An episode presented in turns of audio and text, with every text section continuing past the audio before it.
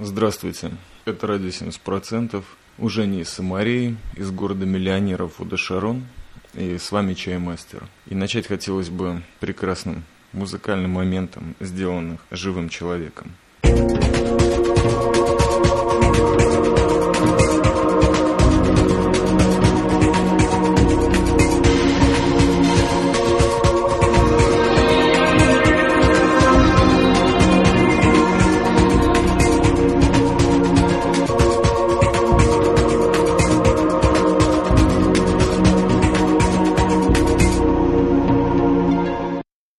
Этот легкий человеческий мастерпис был записан АУ. Так и не уговорил я его выложить это отдельным подкастом. Но приятно, что вот в этом процентном подкасте есть немножко живой музыки, записанной очень хорошим человеком.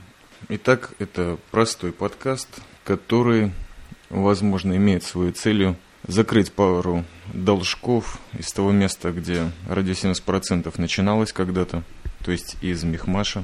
И, как говорит замечательный, нежный, пушистый механизм, может быть, побушлатить. Ну, на самом деле, бушлата у меня никогда нет, но поразмахивать американской военной курткой. Во-первых, мне приятно записывать это днем. И, по-моему, это первый такой достаточно адекватный подкаст, который вот чисто ради семьдесят процентов формат, и просто я говорю. Из первых долгов вспоминается такая штука. Из Мацпада записывал я как-то два выпуска про Мейера, про охрану оливковых деревьев. И вот тот день все я описывал, описывал. И вообще всю вот эту вот муть, которая там творилась. Вот последние четыре часа они были достаточно смешные и, как всегда, необычайные. Непонятно почему. Ну, во-первых, подъехал туда в Мацпад один человек, земляк мой из Риги. Его зовут Алекс. Приехал в полном байкерском обмундировании, таком мажорном, но приятно выглядящем. Забацали мы с ним такую легкую фотосессию. Захотелось человеку на фоне холмов Самарии сфотографироваться со своим мотоциклом, по-моему, Honda. И вот мы это сделали.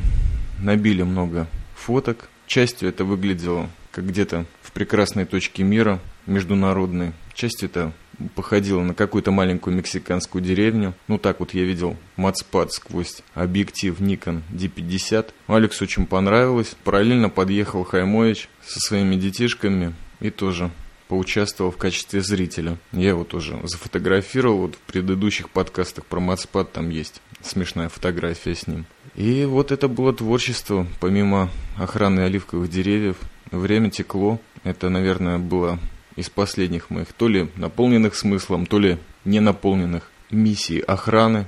И самое интересное, что параллельно нашей фотосессии проводилась какая-то совершенно другая необычайная фотосессия. Вот тот забор, который Мейер построил вокруг своих деревьев, и тогда он начинал строить. А сейчас этот забор выстроен на две трети, то есть около триста метров человек поставил сам.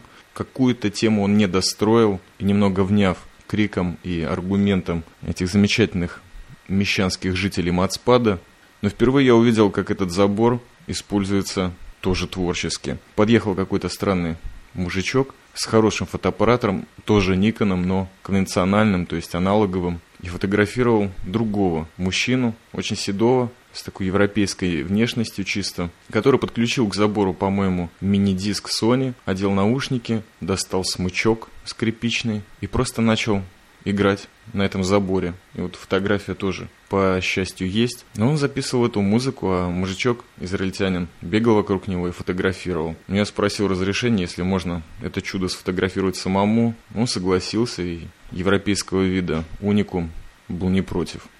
Ну, вот такие вот чудеса творились. Потом Алекс уехал обратно в Джерус, именно там он живет. Да, рижанам нравится Джерус, походу. Приятная тема. И европеид вместе со своим личным фотографом укатили. А я все еще побродил среди деревьев, посмотрел на холмы, на стрельбище. Уже забыл о том, что место может быть другом. Перестал думать про Мехмаш, про Мацпад. Просто дышал свежим воздухом и я обозревал внутренности вот это вот контейнера, в котором проживает Мейер до сих пор. Мейер наконец-то переехал к себе, уволился из того далекого города, куда подрывался каждое утро в полпятого. Ехать, заниматься электричеством. Начал заниматься собой, начал искать работу где-то поблизости. А я уехал из Мехмаша, из Мацпада.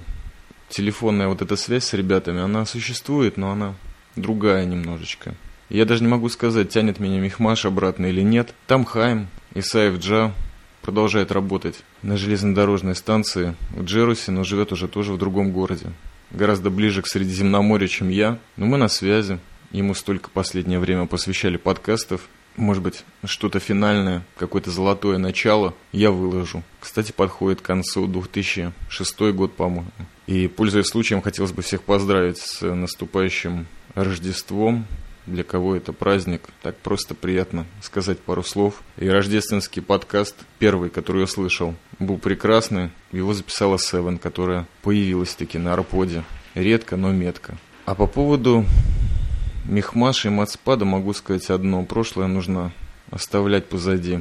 И постараться его забывать, потому что оно не должно тащиться, как вот эти вот связки банок на свадебной машине по западной традиции. Это прикольно, это гремит, но с собой этот груз тащить не надо. Вот я пытаюсь этим подкастом как-то освободиться от этого прошлого. Я перешел на другой уровень. Я еще не знаю, что он мне готовит. Я здесь даже в Удашароне попробовал поработать. С одного места, со столярки, я просто ушел.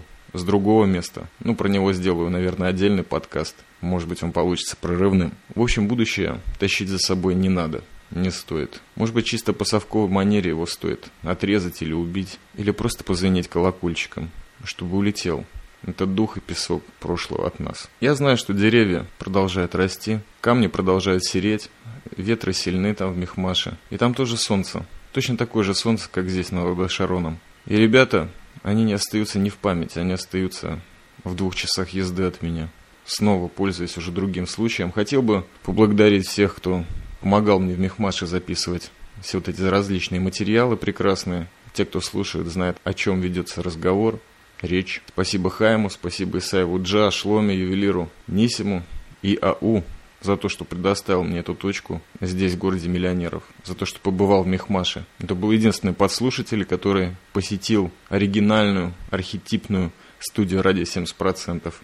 Припоминаю сейчас, что один подкаст, который я записал здесь, в городе миллионеров, но это были не мои слова, это были Альбе, э, слова Альбера Камю, я их адресовал Мис Ми, да и всем молодым подкастерам, которые периодически переживают о том, что коммерцы забили топ двадцать Russian Podcasting. Я хотел бы сказать, что будущее есть, потому что вот буквально в течение двух последних недель и как раз-таки на последней неделе вышло огромное количество замечательных подкастов. Конечно же, подкаст Charity, который, опять-таки, я благодарю всех, кто участвует в Russian Podcasting и выложил подкаст Charity, вот этот двенадцатый выпуск, в советуемых подкастах. Я не знаю, кто-то услышал слово этой прекрасной девушки. Также и «Радио семьдесят процентов» немножко поучаствовало в этом. Я записал «Голос Китон» и «АУ». Мне почему-то кажется, что это было прикольно. Алекс Смит выпустил пару выпусков в подкасте «Мархаба». Прекрасные подкасты.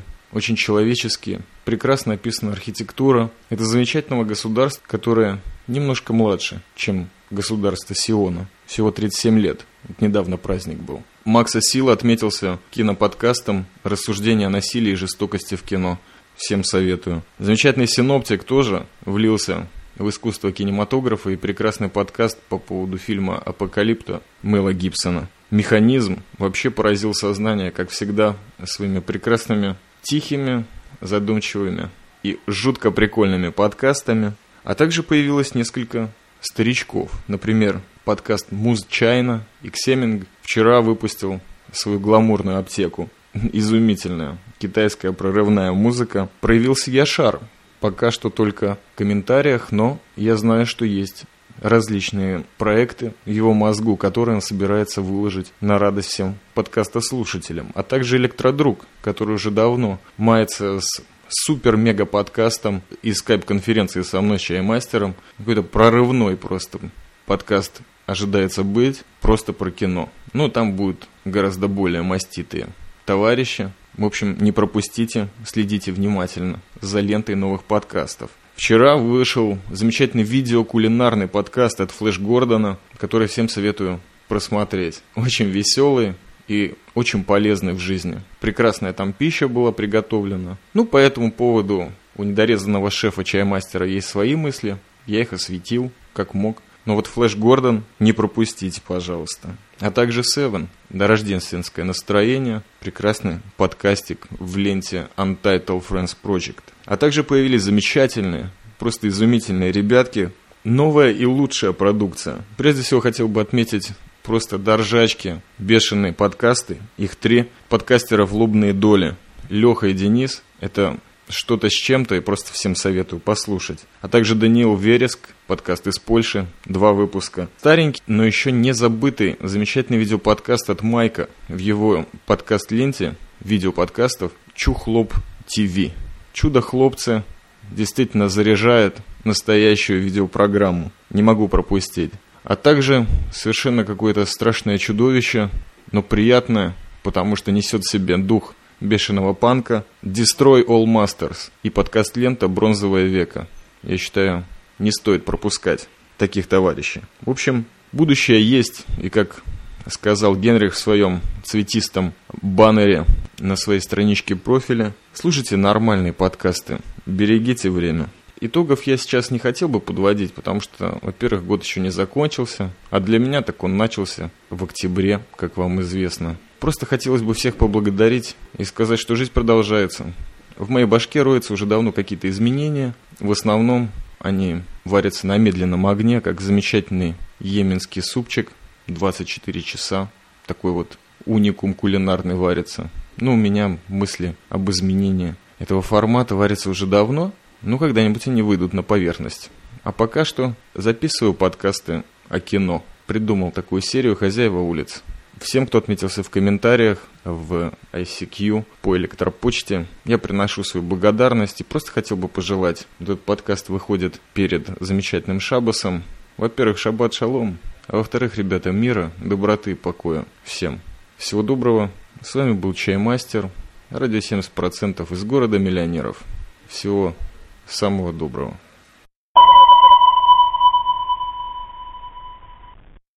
Небольшой постскриптум для настоящих процентщиков. Из Мехмаша привезен один замечательный аудиофидбэк, который я хотел бы сейчас предоставить вашему вниманию. Он на сто процентов закрывает тему Мацпада и тех территориальных времянок, к которым мы когда-то имели отношение. Послушайте его. Привет. В общем-то, решил вылезти в эфир. Я добрался до микрофона, сел. Думаю, сейчас тебе что-нибудь скажу. Собственно говоря, по поводу Мейера.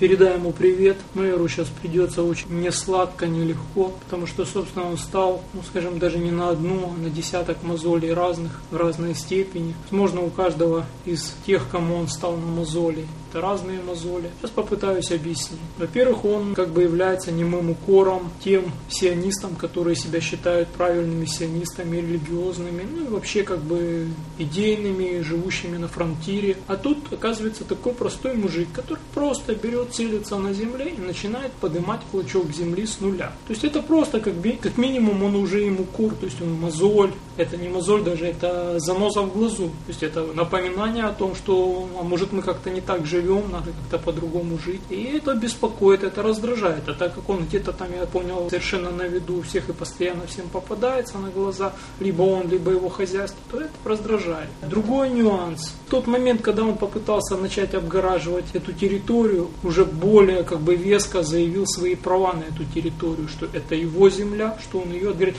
Пусть он отгородил ее чисто из соображений того, чтобы не поели деревья, олени, кто там бродит. С точки зрения тех, которые находятся там, он уже как бы конкурент, то есть он начинает поднимать независимо от них, во-первых, какую-то там точку, какую-то землю. Они там себя считают основателями, они считают себя хозяевами этой территории в какой-то мере. Пусть они официально эту землю не получат. Есть у человека такая зона, как бы personal space, то есть зона, которую человек считает своей.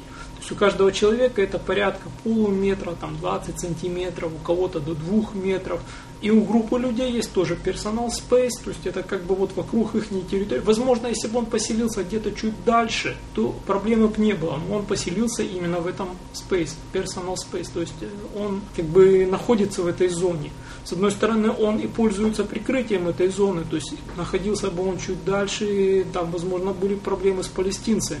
Но В данный момент он стал как бы помехой, стал как бы таким элементом, раздражителем. С другой стороны, он эту землю, как она легко ему досталась, как она просто ему... То есть он пришел, сел на нее и начал на ней хозяйствовать. То есть я не хочу сказать, что она легко ему досталась в плане физических усилий, он в нее вкладывается. Но она очень просто ему досталась. Он не оформлял документы, он никаким образом ее не выбивал, он не платил деньги за нее, не получил от кого-то ее как бы в дар или еще что-то. То есть в этом тоже проблема. То есть также она легко у него будет забрана.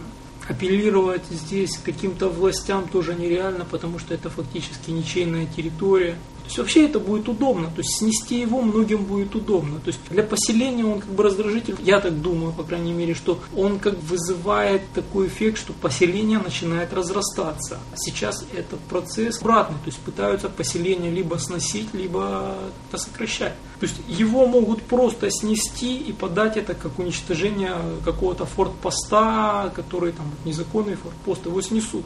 Пусть он не фортпост, пусть не имеет к этому движению, никак... именно вот к тому идейному, которое вот движение, которое пропагандируется, как-то там борьба идет, какие-то заварушки. Он совершенно тихий, другой сионист, он просто на земле хочет жить. То есть он просто хочет жить, он не имеет к тому всему никакого отношения. То есть он именно правильный в этом отношении. Он не пытается ни с кем конфликтовать, но он не вписывается, он как бы показывает альтернативу. Его снесут как фортпост, возможно, даже он в новостях появится как руины этого контейнера, сломанный забор, возможно, поломанные эти деревья. Мне жалко, мне обидно, потому что действительно пацан классный, классный мужик такой, что простой, правильный, прямой мужик. Я даже не вижу сейчас, как, сейчас какого-то варианта разрешить эту ситуацию. Опять же, для того же самого поселения, в общем, нужно сидеть тихо, не высовываться. Никто не хочет подставляться. А тем более подставляться из-за кого-то совершенно, кого они считают как бы даже чужим и раздражителем посторонних. Тут, в общем-то, с точки зрения мэра тут произошла банальная вещь. Идеализм столкнулся с реальной жизнью. Если он не пересмотрит свои взгляды, как-то не поймет, а шансов, надежды, собственно, особо никакой нету. Судя по его как бы поведению, по всему... то шансы, в общем-то, малы. Очень жаль. Дай бог, чтобы он выбрался без посадки в тюрьму, чтобы он не наломал дров, не покалечил никого, не снес там караванчики. Вполне может человека рвануть. Особенно с его прямым достаточно характером. Чтобы это просто закончилось каким-то выселением и все. В лучшем случае. Собственно, вот это вот какие мои мысли по всему этому поводу. Ну, обидно, конечно, очень обидно. Потому что человек делал дело. Возможно, ему надо было начинать где-то в Негеве, где дают землю. Но опять же, я не знаю, насколько это бесплатно, сколько это легко сделать. То есть где-то какой-то кусок пустыни ставить, какую-то водокачку ставить, какой-то там ветряк, что-то это начинать действительно с нуля осваивать. А не в том пограничном районе, который непонятно, такой в шаткой ситуации, непонятно, что из этого будет. По крайней мере, в Негеве он бы был просто на какой-то более-менее стабильной территории, которая как бы была бы его официально. Ну а так, что еще можно сказать? Нужно знать эти нюансы, нужно понимать их. Это обычная психология людская, ничего с этим не сделать. Это неплохо, не хорошо. Так есть, так вот оно. Опять же, его упреки и упоминание фраз из э, Торы, это еще раз добавило масла, добавило какой-то подсознательный у этих людей обиды на него, потому что они, они его будут считать причиной этого раздражения, они будут понимать, что причина в них, что они как бы где-то внутри начинают понимать, что они не совсем такие правильные, как они себя считают, но выльется это все на мэра.